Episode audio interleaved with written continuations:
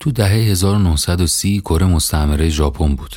یعنی تو شرایط جنگ اگه ژاپن کمبود نیرو پیدا می‌کرد، از کره سرباز وارد می‌کرد.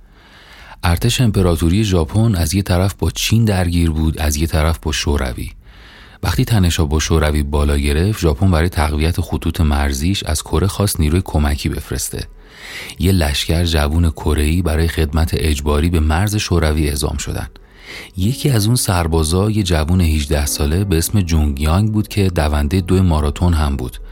انقدر تو این ورزش مستعد بود که همشهریاش مطمئن بودن تو المپیک بعدی حتما قهرمان میشه. اما یانگ به اجبار باید آرزوهاشو میذاشت توی جعبه و تو کره دفن میکرد. بعد میرفت به مرز شوروی برای دفاع از ژاپن اسلحه دست میگرفت و همین کارو کرد. در طول اون یه سالی که تو کمپ ژاپنیا بود، روزی نبود که با رویای قهرمانی المپیک شب نشه. انگار یانگ جعبه آرزوهاشو همراه خودش آورده بود و هر روز یه نگاهی بهش مینداخت. یه روزایی هم میرفت تو محوطه اردوگاه میدوید تا بدنش آمادگی مسابقه رو از دست نده. یه مدت به همین منوال سپری شد تا اینکه بالاخره به سرش زد یه جوری از این مهلکه فرار کنه. یه روز صبح که موقعیت مناسب دید، مخفیانه از کمپ ژاپنیا خارج شد. وقتی از اردوگاه خودی چند مایلی دور شده بود، از روی تپه‌ها یه لشکر بزرگ از نیروهای شوروی رو دید که آماده حمله شدن. یه عالمه تانک و سرباز تو اردوگاه روسا به صف شده بودن تا سر صبح ژاپنیا رو غافلگیر کنن. یانگ باید انتخاب میکرد که برگرده و ژاپنیا رو از این حمله باخبر کنه یا به فرارش ادامه بده تا به آرزوش برسه. و بالاخره تصمیمش رو گرفت. انگار سوت آغاز مسابقه رو زده باشن، شروع کرد به دویدن.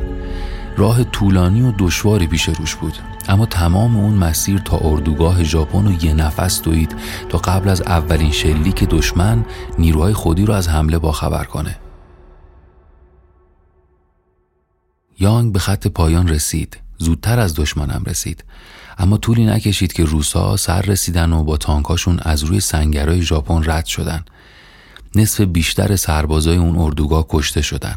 یانگ و چند نفر دیگه زنده موندن، اما روسا اسیرشون کردن. اردوگاه کار اجباری مقصد اوسرا بود.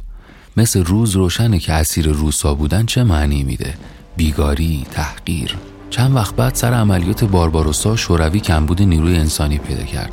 بنابراین از اسرای جنگی گردان کیفری درست کرد و به این ترتیب یانگ دوباره به میدون جنگ برگشت. یه سال با یونیفرم ارتش اتحاد جماهیر شوروی جنگید و بعد با پیشروی آلمان تو مرز اوکراین اسیر آلمانا شد. اونا هم که البته با کمبود سرباز مواجه بودن، بلافاصله تصمیم گرفتن این اسرا رو بفرستن ساحل نورماندی. ماراتون بدشانسی‌های یانگ انگار تمومی نداشت. چند ماه بعد جنگنده‌های آمریکایی نورماندی رو به خاک و خون کشیدن و تو همون عملیات برای چهارمین بار چت‌بازای آمریکایی یانگ رو اسیر کردن. به نظر می اومد تنها راه نجاتش از این وضعیت اینه که جنگ یه جوری تموم بشه. حالا آرزوش دیگه شرکت تو مسابقات دو ماراتون و المپیک نبود، فقط میخواست زنده بمونه. در نهایت ششم آگوست هزار و نهصد و چهل و پنج آمریکا دو تا از شهرهای ژاپن رو با بمب اتمی منفجر کرد. ژاپن تسلیم شد و جنگ جهانی به پایان رسید. آقای جونگ یانگ که با یونیفرم ژاپن، روسیه و آلمان جنگیده بود، بالاخره با تموم شدن جنگ آزاد شد. اما به خاطر جراحت‌های روحی و جسمی مثل خیلی از سربازا مجبور شد جعبه آرزوهاشو همونجا تو میدون جنگ دفن کنه. ماجرای یانگ ماجرای بدشانس‌ترین سرباز نیست. قصه یکی از شهروندای جهانه که جنگ با دزدیدن رویاش ماراتون زندگی رو براش ناعادلانه تر کرد.